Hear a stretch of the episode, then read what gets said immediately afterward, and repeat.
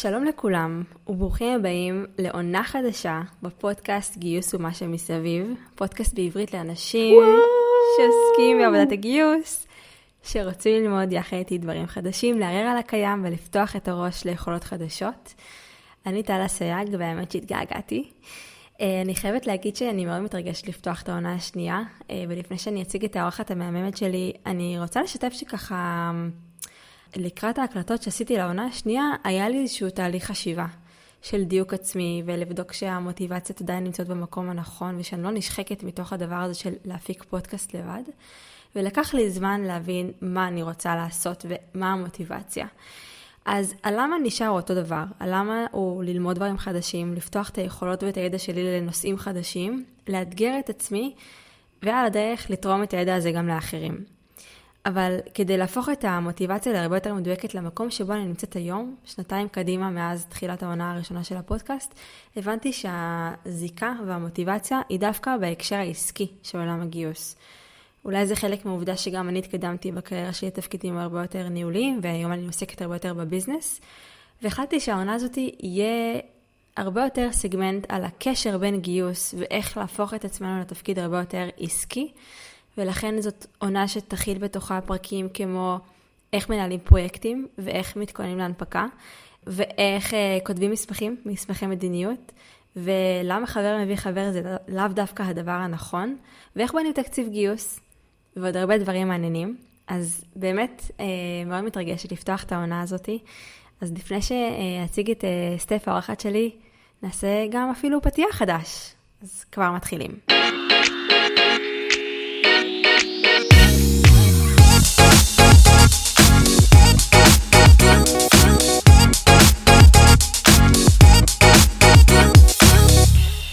לפני שאציג את סטפני, אני רוצה להזמין אותך ואותך שממש עכשיו מאזינים לפרק לאירוע לייב, אירוע פתיחת העונה השנייה של הפודקאסט, שקורה ב-15 במאי 2023 בשעות הערב במשרדי פורטר בתל אביב, אירוע שבו אני אארח שתי אורחות מרתקות, מירב פירק, שהיא פסיכולוגית תעסוקתית וארגונית, ואת שטפי קנופל, שהיא CMO ו-co-founder של חברת Unboxable. ועם שתיהן בעצם נקיים שיחה עם השתתפות גם שלכם על ניהול קריירה. ובעיקר על האזורים של עמימות, שינוי מסלול, אה, איך לצלוח משבר ופיטורים. שעתיים שבהם אנחנו נעסוק בנרמול רגשות, שאלת הזהות שלנו ברגעי משבר, איך להחזיר שליטה לחיינו, שינוי קריירה, ונחקור כלים שממש יעזרו לנו להבנות דרכי פעולה. השיחה עם אה, שטפי, אה, היא תציג בעצם מחקר שהיא ביצעה, מחקר בינלאומי, על שש השלבים שאדם עובר מהרגע שהוא הולך לאיבוד עד שהוא מוצא את עצמו בדרך החזרה, עם כלים וחשיבה פנימה אה, שכל אחד מאיתנו יכול לעשות. שיחה שהולכת להיות מאוד מעניינת ומסקרנת עבורי באופן אישי. אני כן אגיד שהאירוע הוא בעלות סמלית של 100 שקלים, אה, ואני מצפה לכם לארוחה כיפית, להיכרות יותר מעמיקה, ושיחה שהולכת לקחת אתכם הביתה עם אה, מחשבות. אם זה מעניין אתכם ואתם רוצים להצטרף למפגש, כל הפרטים נמצאים בקבוצת הפייסבוק של הפודקאסט, גיוס ומה שמסביב מקף הקבוצה, או אפשר לפנות גם אליי בצורה פרטנית ואני ארשום אתכם לאירוע. ועכשיו, איזה כיף, אני מארחת פה את סטפני אהרונוביץ', או בשמה המקוצר סטף, שהיא HR business partner בחברת פורטר, ובין היתר חברה מאוד מאוד טובה שלי, חברה מדהימה שתמיד שם בשבילי, בין אם זה להקשיב, לייעץ ולדייק אותי. גם בעבודה וגם בחיים האישיים שלי. לא רואים, אבל אני מסמיקה ומחייכת. כי את מהממת. אני כל כך שמחה להקליט לך את הפרק הזה, ובכלל שאת בחיים שלי זה... בכלל. הדדי. אז אני כן אגיד אולי עלייך אה, שתקשורת וקשרים זה משהו שהוא מאוד מרתק אותך ותמיד אה, מעסיק אותך. את תמיד צמאה ללמוד אה, עוד על הדבר הזה שנקרא קשרים ואנשים ותקשורת, ואת מקדישה לזה המון זמן בנתיב התפתחות הקריירה שלך. והיום בפורטר היא מלווה מנהלים ומנהלות אה, בדרגים שונים ומחלקות שונות.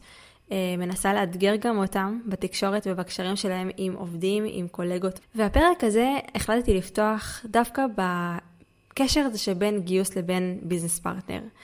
כיף שאת כאן, סטפני. כיף לי. אני ממש מתרגשת. איזה כיף שנתת לי את כס הכבוד של פתיחת העונה. בכלל, בכלל טירוף. שכשהתחלת לעבוד בפורטר, התקשרתי אלייך לפני שהתחלת, ואמרתי לך, היי, איזה כיף שאת מצטרפת. אני ממש מחכה להכיר אותך, וכאילו היה בינינו כזה קליק ממבט ראשון, כשהגעת עם הקופסת עוגיות שלך למשרד, את זוכרת? נכון. הגעתי למשרד ומתוך uh, המחשבה של uh, אני עכשיו, uh, הגעתי בהתחלה כמנהלת רווחה בפורטר, אז אמרתי לעצמי, אני חייבת להכיר את האנשים, איך מכירים את האנשים, כאילו אם לא דרך הקיבה שלהם, אני לא מבינה מה, אין דרך אחרת מבחינתי, אז להסתובב עם uh, קופסת עוגיות uh, שוקולד צ'יפס עם uh, שלט שאת הכנת לי, שכתוב עליו מנהלת רווחה והסתובבתי בין כל המשרדים, אז כן, זה לגמרי היה... קליק טוב, גם אה, דרך הקיבה שלך, גם אני ואת חלקנו את האהבה לעוגיות המשותפת. אני חושבת שיש משהו בקשר שנבנה ביני לבינך, שלא סתם הביא אותך היום להיות business partner ואותי למנהלת גיוס, אני חושבת שאנחנו נשענו אחת על השנייה לכל אורך הדרך בקריירה של שתינו בתוך הארגון. Uh, מעבר לעובדה שאנחנו חברות, כלומר הנכונות שלי לבוא ולהתייעץ איתך, והנכונות שלך לבוא ולתת לי פידבקים, או לשאול אותי ולאתגר אה, גם את עצמך ואותי, רק בנה לנו בסיס הרבה יותר חזק גם לחברות שלנו וגם ליכולות של העבודה המשותפת שלנו. אני מסכימה. אה, וזה הפרק שאנחנו נעשה היום, שזה מעניין כי גם גיוס וגם business partner יושבות תחת אותה מחלקה, שזה משאבי אנוש, אה, ויש לנו מטרה משותפת, נכון? נכון. אבל הקשר הזה לא תמיד הדוק או עובד טוב אה, בארגונים מסוימים. ואני רוצה שאנחנו ננסה לחשוב מה הופך קשר אה, בין גיוס ומשאבי אנוש קלאסי ללא כל כך אה, מוצלח או לא כל כך חזק, ומה אנחנו יכולות לספר דווקא מהחוויה המשותפת שלי ושלך, אה, שאולי ייתן פה איזשהו נקודת מחשבה. כן, אני מסכימה לגמרי. אני, אני אתחיל, אני אפתח כבר את המחשבה שלך, ואנחנו אולי טיפה נצלול איפה שתרצי. אז אה, בטח ובטח החשיבה שלנו ככוח אחד תחת אותה מטרה כשאנחנו, המטרה היא הביזנס, נכון? בסוף mm-hmm. המטרה היא להביא אנשים ולשמר אנשים טובים בארגון, אה, ואנחנו עושות את זה יחד. אי אפשר אחת בלי השנייה. אה, את צריכה להביא את האנשים, אה, השימור אחרי זה הוא עבודה משותפת, ואז הגלגל של המנהל המגייס שצריך עוד פידבקים זה עוד פעם שיתוף פעולה. אנחנו פוגשות אחת את השנייה בלא מעט צמתים, כשבאמת, שוב, המטרה היא להביא ולשמר עובדים טובים בארגון.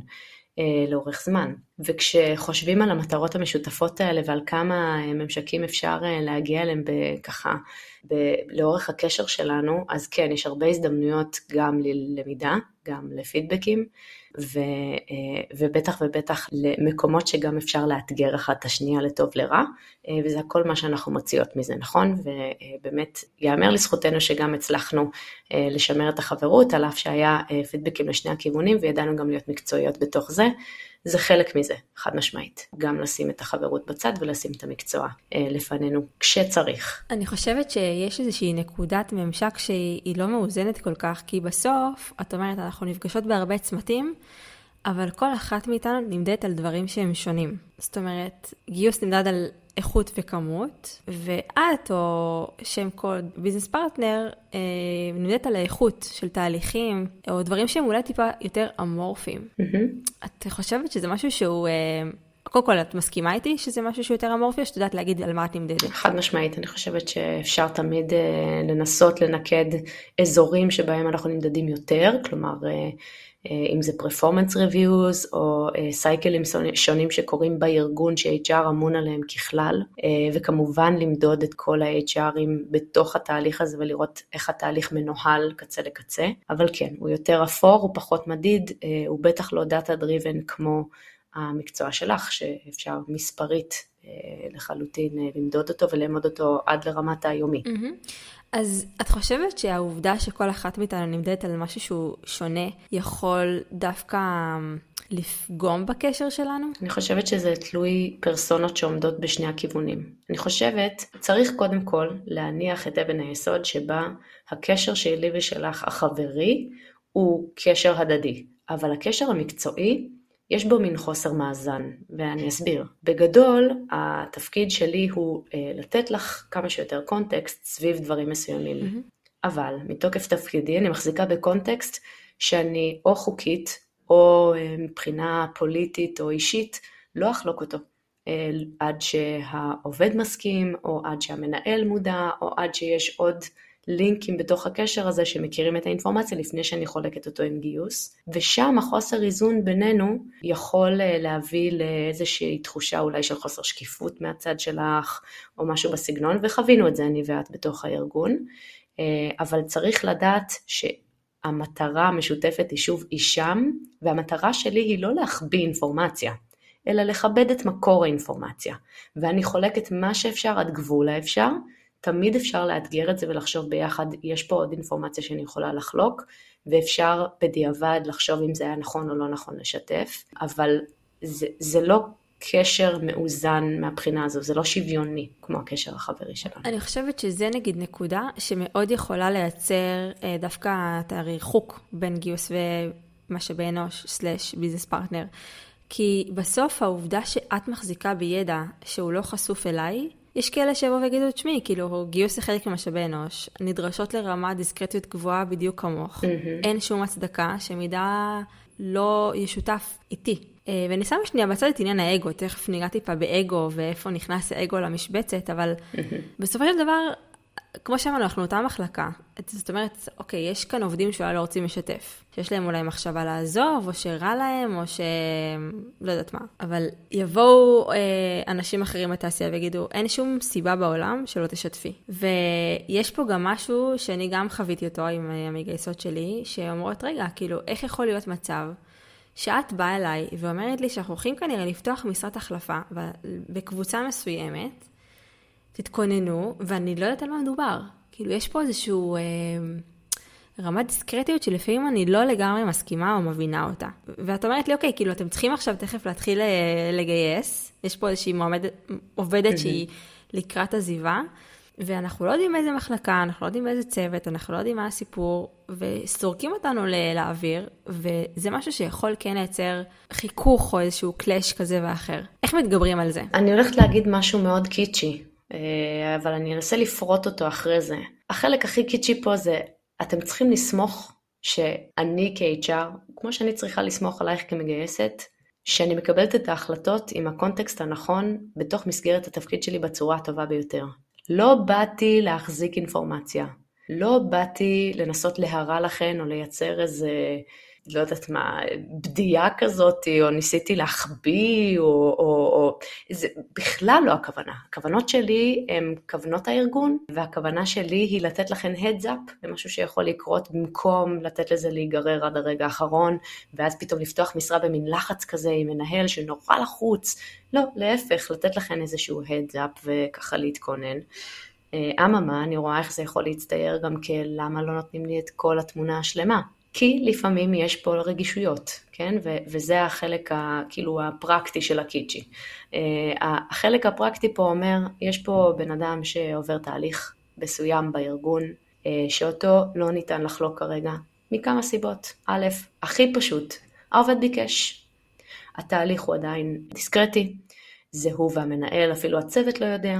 כל מיני uh, מצבים רגישים שבהם אנחנו צריכים להתחשב, ולא ניתן uh, לשתף באופן מלא לא את צוות הגיוס, לא את הצוות של אותו הבן אדם, כן, זה מייצר קצת סודיות. כמובן שאנחנו מנסים להימנע מזה ולייצר שקיפות, ותמיד לנסות לחשוב ביחד עם העובד מתי אפשר לספר ואיך, ואיך אנחנו מייצרים תוכנית תקשורת נכונה, ולפעמים זה עדיין יהיה כרוך בזה שהצד של הגיוס, כרגע כי אנחנו מדברות על גיוס ומה שמסביב, יהיה קצת בתוך אה, האמורפיות הזו. אתן צריכות לסמוך על זה שאנשים בצד השני עושים את התפקיד שלהם, ולא, ולא מתוך מניע אה, אישי של זדון ולשמור מידע. כן, זה דורש אה, רמת בגרות ובניית אמון מאוד גבוהה בין שני הצדדים. נכון. יש גם את הנקודה של אגו. אני ואת יחסית מגיעות למקום המשותף שלנו עם פחות אגו. אני באופן כללי חושבת שבמקום עבודה אגו זה משהו שהוא בלתי נמנע, אבל יש מקומות שכשנוצר האמון בינינו, אני יכולה לסמוך עלייך יותר ולשים את האגו בצד. Mm-hmm. כי כשאת מחזיקה בידע שאני לא חשופה אליו, ההבנה הפוליטית שלך והשינויים הארגוניים שהולכים לקרות, שאולי דווקא אני לא מכירה ויודעת, זה באמת מייצר אי סימטריה בחשיפה לידע, וזה כן יכול לייצר אגו, וזה עניין של לבנות את האמון. בהרבה מהמקרים שאני באתי אלייך, או שהצוות שלי ואנחנו נפגשנו איתך, בממשק של, אוקיי, יש לי בעיה, יש לי מנהל ש... או מנהלת גיוס שעושים ככה וככה וככה, תכף אני אתן דוגמאות קונקרטית, זה יהיה הרבה יותר נחמד. אה, ואת אה, נותנת קונטקסט מהצד השני, או שאת אה, משתמשת במידע שאנחנו מוסרים לך על חוויות שקורות לנו, כדי לקחת אחר כך את הסשנים שלך עם אותם המנהלים ולעבוד עליהם. אז אולי ניקח דוגמה, נראה לי שנדבר בדוגמאות זה יהיה הרבה יותר קל, על איך דווקא אנחנו יכולות להפרות אחת את השנייה, mm-hmm. ולא להיכנס למשבצת של את יודעת, אני לא יודעת, ויש בינינו מחלוקות על סביב אגו.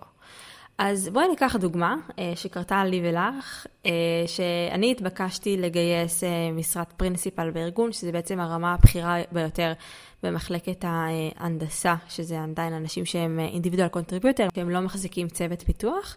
ואני התחלתי לעבוד על המשרה, ואחרי כמה מועמדים שפגשנו, אז בעצם הגיע מועמד לראיון יחסית מתקדם, והבנו שהוא לא נמצא ב-level של principal, אלא level אחד פחות, שזה level ה staff. באותה נקודת זמן שבו הוא התראיין אצלנו בארגון, אותו VP דיבר ופגש את אותו מועמד ואמר לו שהוא בעצם יושב על, על level אחד פחות, ושאנחנו בכל זאת רוצים להמשיך איתו בתהליך, ובאיזשהו מקום ככה הדבר הזה קצת עבר מתחת לפני השטח. אחר כך, כשהחלטנו שאנחנו רוצים להתקדם עם המעמד הזה להצעת אה, שכר ול... ולהחתים אותו, פתאום התפוצץ לנו בפרצוף כל נושא ה-level. כלומר, כשאנחנו שאלנו אותו אם יש לו, אם יש לו שאלות, מחשבות, חששות, תמיד התשובה הייתה, לא, הכל בסדר, אני יודע, הכל טוב ויפה. אבל אחר כך הסתבר שבעצם הוא לא הבין את המשמעות של נושא ה-leveling בארגון שלנו, וגם המשמעות של להיות level אחד פחות מפרינסיפל, יש לה משמעות גם ארגונית ואסטרטגית, כי בעצם ההובלת פרויקטים שלו היא בתוך קבוצה ולא אה, קרוס ארגון. הוא יושב תחת צוות ספציפי, הוא כבר לא מדווח לדירקטור, כלומר זה לא רק, אה, הלאה, מורידים אותך ב-level אחד פחות, השכר שלך יהיה פחות, אלא יש פה רבדים הרבה יותר מורכבים של גם ניהול קריירה מהצד השני. ואני עשיתי עבודה לא מספיק טובה. אני עשיתי עבודה שבה אני שמחתי על הדירקטור אה, והמנהל המגייס שיוביל את התקשורת הזאת ויסביר לאותו מועמד את המשמעות, וזה לא עבד טוב. כלומר, בסוף המועמד יצא עם חוויה לא טובה. אה, ופספסתי את החתימה שלו. אני חייבת להגיד שאת לוקחת פה אשמה במקומות, אני, אני מבין, אין פה אשמה, כן? בואי, נשים שנייה בצד, במסגרת. זה בן אדם שלא חתם, לא, לא קרה כלום, אבל ברור לי שהחוויה שלך ושל הדירקטור וגם של המועמד היו חוויות לא טובות. לא הייתי לוקחת את מלוא האחריות אצלך, כי בסוף את צריכה לסמוך על המנהל המגייס שידע להסביר בדיוק מה ולמה, אוקיי? אז שמחת ושמחת במקומות הנכונים. אותו הדירקטור לא עשה עבודת הסבר טובה, ושם היה קצת לוקה בחסר, שבעקבות זה הבנת אה, את עניין הלבלינג קצת יותר לעומק, והבנת קצת מה התפספס בתקשורת, ושם התבאסת. נכון. רק, אה, רק מעמידה פה אה, רגע את הדבר על דיוקו, מהצד שלי לפחות. כן, בסדר, תשמעי, בסוף אה, אני לא רואה את זה כאחריות שלי, אחריות שלו, אלא זו אחריות משותפת. נכון. בסוף היה פה חוויה שלילית של מועמד, יש פה מועמד שלא חתם. נכון. יש פה בסוף level אחד פחות שרצינו להתקדם איתו בכל זאת. ובואי נדבר שנייה על מה עשינו אחר כך. איך, איך הצלחנו להפרות אחת השנייה, כל אחת באזורים שלה. אז אחרי שסיפרתי לך את הסיפור הזה על מה שקרה עם אותו מועמד ועם אותו דירקטור, מה את עשית עם אותו דירקטור? אז היו לנו פה שני שלבים, נכון? גם לך ולצוות שלך בעצם הסברתי על עניין הלבלינג שבדיוק עבר איזשהו, לא טרנספורמציה עדיין, אבל לפחות חשיבה מחודשת אה, סביב מה זה לבל, מה צריך לקרות, אולי צריך לשנות קצת את הלבלינג אה, בארגון באותו שלב, אה, בגלל שינויים ארגוניים וגדילה משמעותית, בסדר? אז גם זה, גם חידוד שנייה של מה אנחנו מצפים בתוך אותו level, וגם קצת המקום ש, שלך ושל הצוות לאתגר להבא, דירקטורים ומעלה, אה, בתוך המקומות של principal ו staff כשהם מחפשים, ולהגיד, רגע, לפני שאנחנו קוראים לזה בשם, מה אתה מחפש? והאם יש לך כבר כזה בתוך הצוות שלך? ומה יהיה שונה בין אותו בן אדם שכבר נמצא, לבין אותו level שאתה מביא עכשיו? יש פה עוד בן אדם שיהיה אמון על אותם גזרות, זה הגיוני, זה נכון, זה נכון לך ארגונית, איפה האתגר שלך ומה אתה מייצר עבור אותו הבן אדם בארגון. אז זה קצת מה שאנחנו עשינו מאחורי הקלעים. אחרי העבודה הזו עם צוות הגיוס עברתי לדירקטור באופן אישי וישיר והסברתי שאני משותפת לתהליכי הגיוס, שאני שומעת על תהליכים והבנתי שהיה פה איזה פספוס והדבר הראשון שעשיתי זה שאלתי מה קרה. אין פה אה, מטרה לבוא עם איזה אה, גרזן לראש וככה להגיד, אה, היי, שמעתי שככה קרה, זה לא בסדר. המטרה היא אה, רגע לאזן את הדברים, להסביר שאני משותפת בתהליך, ומתוך ההקשבה אה, גם לכם כצוות עם החוויה שלו ושל המועמד, כן? להביא את חוויית המועמד לתוך הסיפור. וגם לשמוע את המנהל, עשינו הסקת מסקנות. קודם שמעתי את הצד שלו בסיפור, וגם אחרי זה קצת דיברנו את השלבים, כשתוך כדי, כמובן, מתוך הקונטקסט שיש לי ממך ומהצוות ומהחוויה, יכולתי גם להביא את הצד של המועמד ולגרום לאותו הדירקטור לראות את התמונה הגדולה יותר של מה אפשר לעשות להבא, כי אנחנו פספסנו פה, כן? בסוף הארגון מרגיש שהוא פספס, אה, וגם הדירקטור הרגיש שהוא פספס. ואם אנחנו מרגישים פספוס אז יש למידה, כן? אפשר לעשות אותה, ויצאנו לפי דעתי עם אה, שניים או שלושה דברים שכבר mm-hmm. לשיחות הבאות הוא יכול להיות מסוגל גם לשאול אותם באופן ישיר את המועמדים, כן, כדי להבין אם אותו הבן אדם הוא יותר principal או יותר staff, אה, וגם לעשות את החשיבה עם עצמו. אני צריך principal, אני צריך staff, איך זה נראה, איך אני מושך מועמדים, בסוף מנהל ישיר צריך להיות מסוגל גם לסגור את החתימה הזאת, לא פחות ממגייסת, אה, או מגייס, כי המטרה, כמו שאמרתי, משותפת, ומנהל ישיר יש לו המון השפעה, את רוב ההשפעה.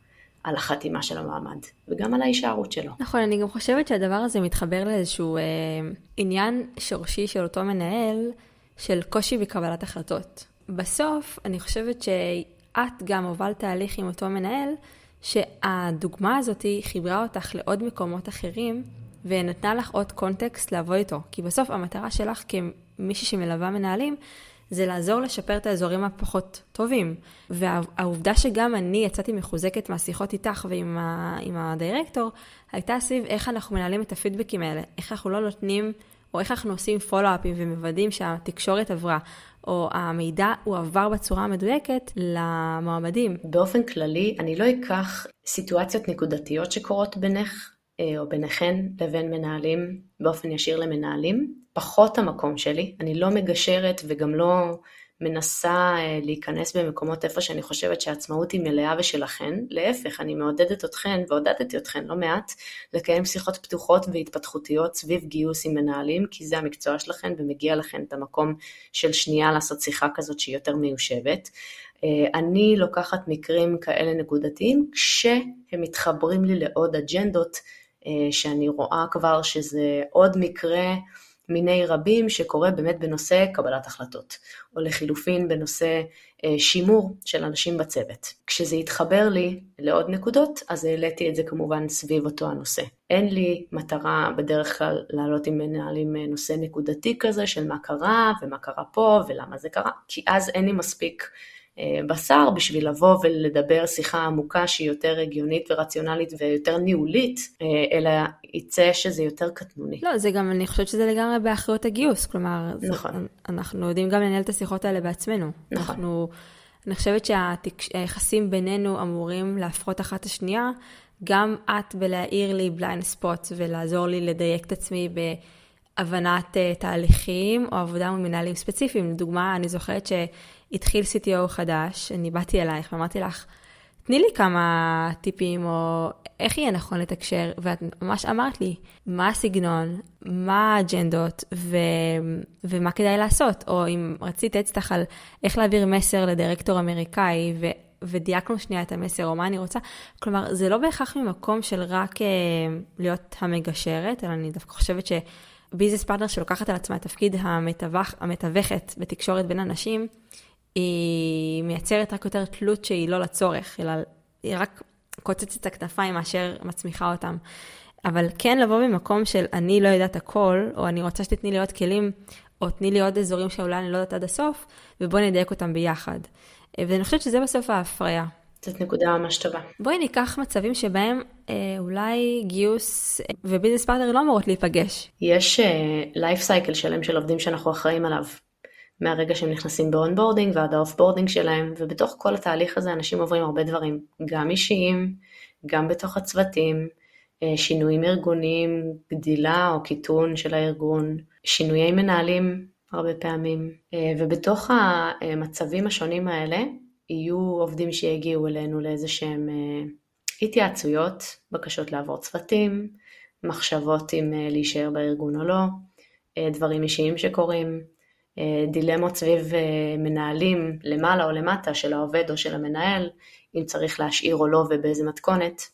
והדברים האלה מטופלים על בסיס יומיומי, וכשאנחנו אה, רוצים שגיוס, כמובן שאנחנו, שוב, לא פה להסתיר מידע, זה כן יהיה רלוונטי לכן בסוף, כי בפרקטיות של הדבר יכול מאוד להיות שתיפתח משרה, כן? ושם אה, אנחנו תמיד נערב ברגע שיהיה אפשר, ברגע שזה יהיה סופי, ברגע שהתקשורת תהיה נכונה, אבל עד אז זה יצטרך להישמר מהצד של HR לפחות שקט. ולהגיב לכן או לדבר איתכן על זה רק בסוף. זה מאוד uh, מחבר אותי לנקודה של ניוד פנימי, כי בסוף מי שאמור לנהל את תהליך הניוד הפנימי היא המגייסת. Mm-hmm. אבל מהרגע שמגיעה הבקשה, זאת אומרת, נפתחה משרה, אה, שיש לה את האפשרות גם להיות משרת ניוד פנימי, הגיע עובד או הגיעה עובדת שאומרים, אוקיי, יש פה הזדמנות קריירה עבורי, ואני רוצה אה, לנסות להגיש מועמדות. Mm-hmm. יש פה את הצומת המרכזי בין גיוס ו business partner, כי יכול מאוד להיות שאני לא יודעת שאותו עובד הוא under performance, ואני אגיד לו, יאללה, בבקשה, אתה מעל שנה בארגון, בוא נתחיל. ופה ה context הוא מאוד קריטי, כלומר, לפני שאנחנו נתחיל תהליך של ניוד פנימי, מאוד מאוד חשוב הממשק הזה וה context בינינו. ואני חושבת שזו דוגמה מצוינת במקומות שדווקא אנחנו צריכים לדעת את המידע הזה מבעוד מועד. אה, אני ואת לא, לא מעט נתקלנו ברצון לניוד פנימי בתוך הארגון, שאני גאה על זה, אני גאה שאנחנו ארגון אה, שנותן הזדמנות לניוד פנימי, אבל אני אגיד שתמיד יש התלבטות האם לערב או לא לערב, כן, בכל מיני מצבים, אבל אני חושבת שאולי הכלל אצבע צריך להיות, לפחות מהצד של גיוס, אם זה עובד מתוך הארגון, שווה לי להתייעץ עם HR. אם זה עובד חיצוני שאני מגייסת עכשיו, או מסתכלת על מועמד חיצוני, לא, אני לא רואה צורך ש-HR יתערבו בכל מועמד, כן? אולי בהיי-לבל, אם אנחנו ככה מתחילים להסתכל על לשנות לבל, או אה, בכותרות רחבות אחרות. פר מועמד אין צורך להתייעץ עם HR, אבל בטח ובטח כשמדובר מועמד פנימי של הארגון שמגיש הצעה, או לא משנה, כל דבר שקורה עם עובד פנימי של הארגון, שווה לעשות פאוזה mm-hmm. ולהגיד תודה, תודה, אנחנו רגע אה, נעשה שיחה מאחורי הקלעים ואנחנו נחזור אליך.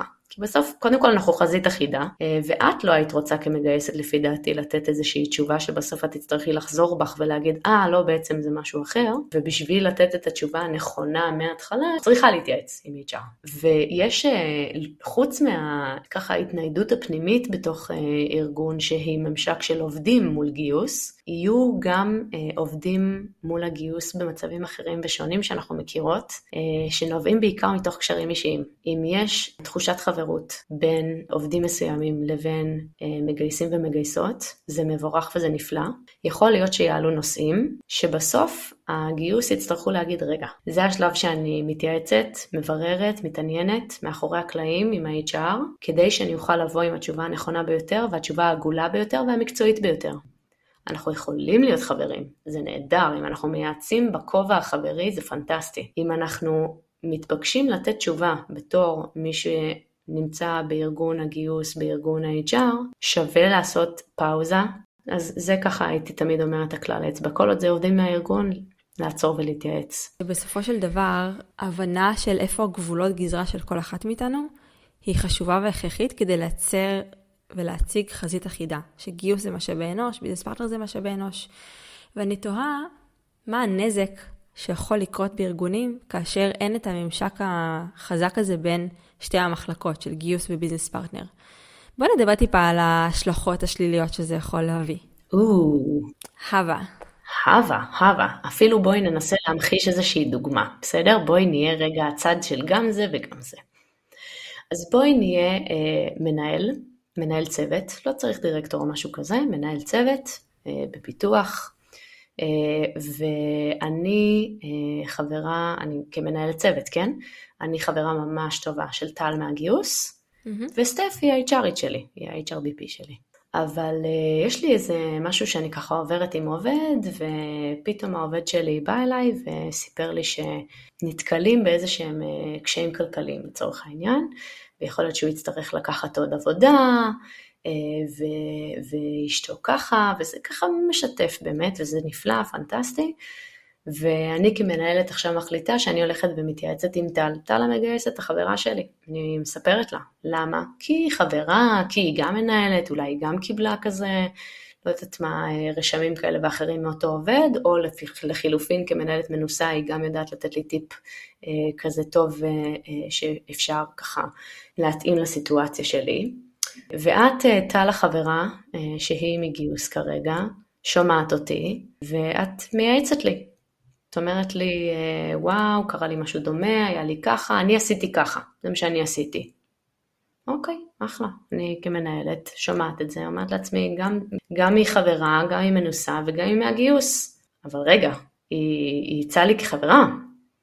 לא בטוח שכמישהי שהיא מנהלת גיוס ב, בארגון ומחזיקה את כובע הארגון, זה התשובה שהיית רוצה לתת. יכול להיות שחזרת הביתה באותו יום, את, טל המגייסת המנהלת, חזרת הביתה ואמרת לעצמך, וואי, לא הייתי צריכה לשתף את המקרה הזה. זה היה אישי מדי, פרסונלי מדי, אה, נתתי איזשהו חלון לתוך המקום שלי כמנהלת מול העובדים האישיים שלי. תכלס, הייתי צריכה להיות קצת יותר ממלכתית. חבל. בדיעבד, לא היה צריך לקרות. מה היה יכול לקרות במקום? אני כמנהלת מגיעה אלייך ואומרת לך, טל, תשמעי, תשמעי קטע מה קורה לי פה.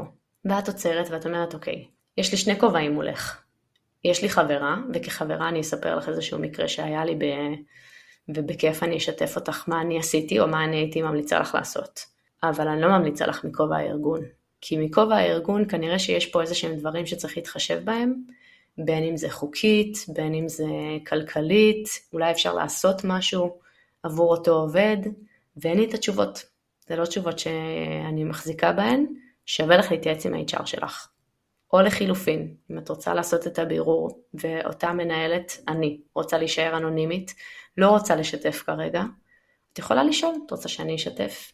אבל, תמיד לנסות לדחוף את אותו המנהל או המנהלת לדבר באופן ישיר ושקוף עם ה-HRBP, כי זה תמיד נשאר דיסקרטי אם צריך, אה, ועדיף שזה יבוא בצורה ישירה, כדי שלא יהיו סודות וזה מעביר לזה ואינפורמציה חלקית, אנחנו נתקלים בזה וזה מאוד חבל. זו דוגמה כל כך טובה, כי אני חושבת שהיא ממחישה בעצם את כל הסיפור של הגבולות גזרה של כל אחת מאיתנו, ואת המסרים שאנחנו רוצות להעביר לעובדים ולמנהלים שלנו. כי אני חושבת שבסופו של דבר, היכולת שלי להגיד, היי, hey, אני כרגע בכובע של החברה, זה, ולא כמישהי שמייצג את הארגון, זה שלב אה, של, לא יודעת, גדולה, לא אגיד גדולה כי זו מילה גדולה, אבל איזושהי מידת ענווה שהיא חשובה לנו. אני לא רוצה להיכנס למקומות שזה לא המומחיות שלי. אולי אני מבינה קצת בדיני עבודה, כאילו, את יודעת, אני, כל אחד בעולם תוכן שלו, אני קצת מבינה בדיני עבודה, אני קצת מבינה כל מיני דברים שקשורים אה, למה נכון לעשות ברמת אה, סייקל של ניהול עובד. אבל זה לא האקספרטיז שלי, האקספרטיז שלי זה לדעת איך אני מביאה את האנשים הנכונים לארגון, ואיך אני מנהלת תהליך כמה שיותר יעיל, איכותי וסקלבילי לארגון שלנו. והיכולת שלי לעצור ולהגיד, היי, hey, זה לא הגבולות גזרה שלי, אני כנראה דורכת פה על אצבעות של מישהי שזה המומחיות שלה, ואני מפנה הלאה, זה חלק גם מהיכולת של מנהלים לדעת גם עם מי מדברים על מה. כי בהרבה ארגונים זה לא ממש ברור. אין, אין בכך איזשהו structure מובנה של אני הולכת לטל כשאני צריכה 1, 2, 3, ואני הולכת לסטפני כשאני צריכה X, Y, Z. נכון. והיכולת שלנו באמת לתקשר ולהגיד, כשאתה צריך את 1, 2, 3 תפנה אליי, ושאתה צריך, את סטפ... ושאתה צריך X, אתה הולך לסטפני, זה באמת איזושהי אה, אחידות ומחזק את המוניטין שלנו בארגון. וזה עוד פעם מתחבר לנקודת האגו. להגיד, אני לא יודעת, זה לא המומחיות שלי. נכון. זה גדולה. להגיד, שזה, להגיד אני לא יודעת, זה בעיניי משהו שהוא מאוד מאוד מבורך. אז אני חושבת שבאמת חלק גדול מהיכולת שלנו לעבוד בצוות בצורה שהיא טובה, זה להכיר ביכולות אחת של השנייה וגם בחסרונות אחת של השנייה, ולדעת שזה בסדר גם לא לדעת ולא להתמחות בהכל. שוב, אם אני עובדת בארגון של 50 עובדים, אז כנראה לא תהיה לי את סטפני. כנראה לא יהיה לי נכון. את הפונקציות ואני אעשה נכון. הכל מהכל.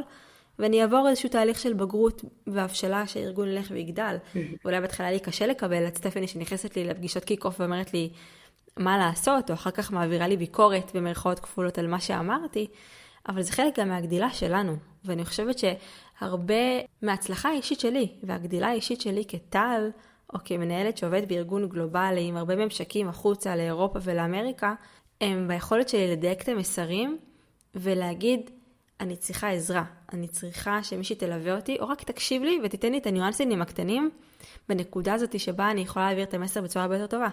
בין אם זה העלאת שכר, או בין אם זה משהו שלא לא מרוצה ממנו, או בין אם זה רצון לקדם משהו בצוות.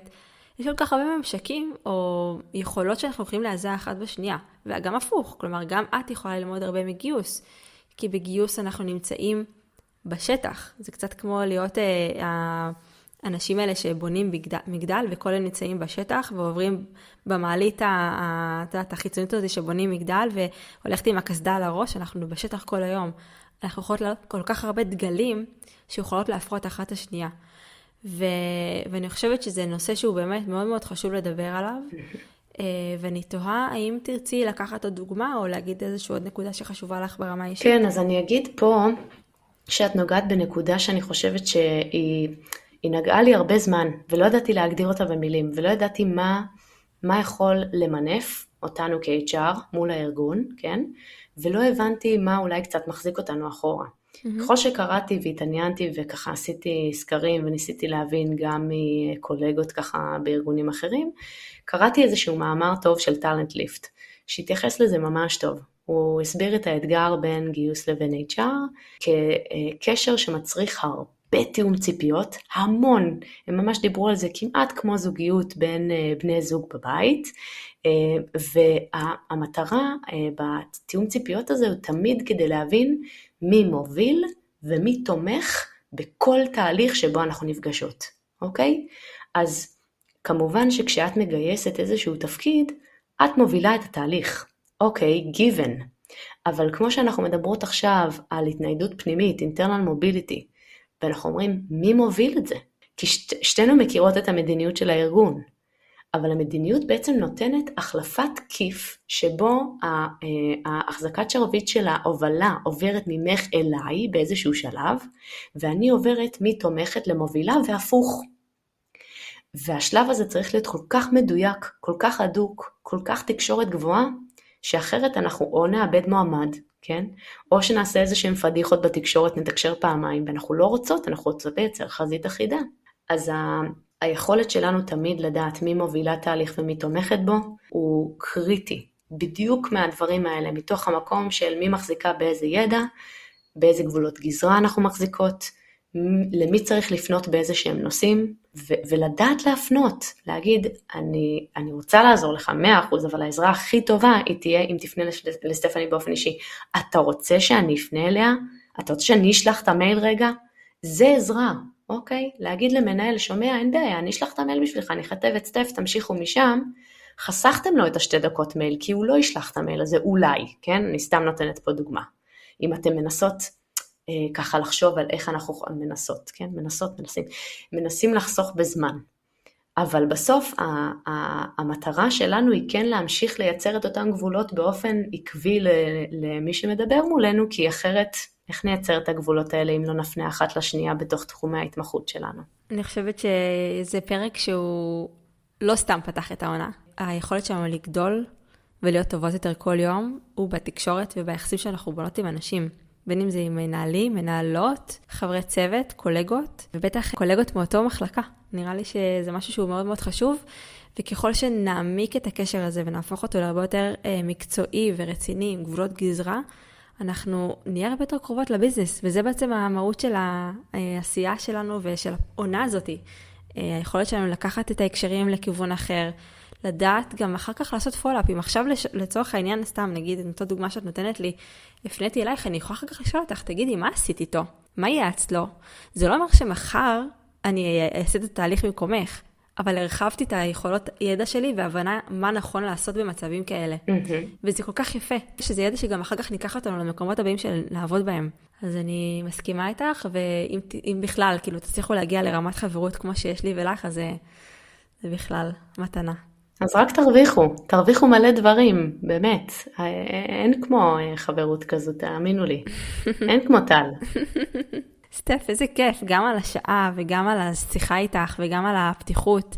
אני שמחה שבאת לפה ולהתראיין בפרק הזה. וואו, אני הכי שמחה בעולם שיוצא לנו סוף סוף. ממש, אני גם חושבת שלא תמיד הכל היה אה, טהור ויפה, כלומר, היה תקופות שהיה יותר והיה תקופות שהיה פחות, וזה תקופות שלא הייתי, הייתי בחופשת לידה, והיה תקופות שאת לא היית, והיית בחופשת לידה, ומה קרה באמצע. זאת אומרת, אפשר אה, לדעת שגם הדבר הזה הוא בגלים, כמו, כמו שאמרת, ביחסים בבית או בזוגיות, או... וזה בסדר, אבל אה, נכון. לא לקחת דברים קשה ולא לקחת את זה למקום של אגו זה הבסיס. ואני באמת כל כך מתרגשת שאנחנו התחלנו את העונה השנייה של הפודקאסט. כמובן נשמח שאת המחקר שציינת לקראת הסוף תוסיפי אה, לקבוצה כדי שכולם יוכלו ליהנות ממנה. ונראה לי שנסיים כאן. באהבה. תודה רבה טל. ושוב חבר'ה, תניחו את הדברים הטובים, תהיו בטוחים שלכולם יש את אותה מטרה. המטרה שלנו היא לעשות טוב, לגדול, לצמוח. This is it.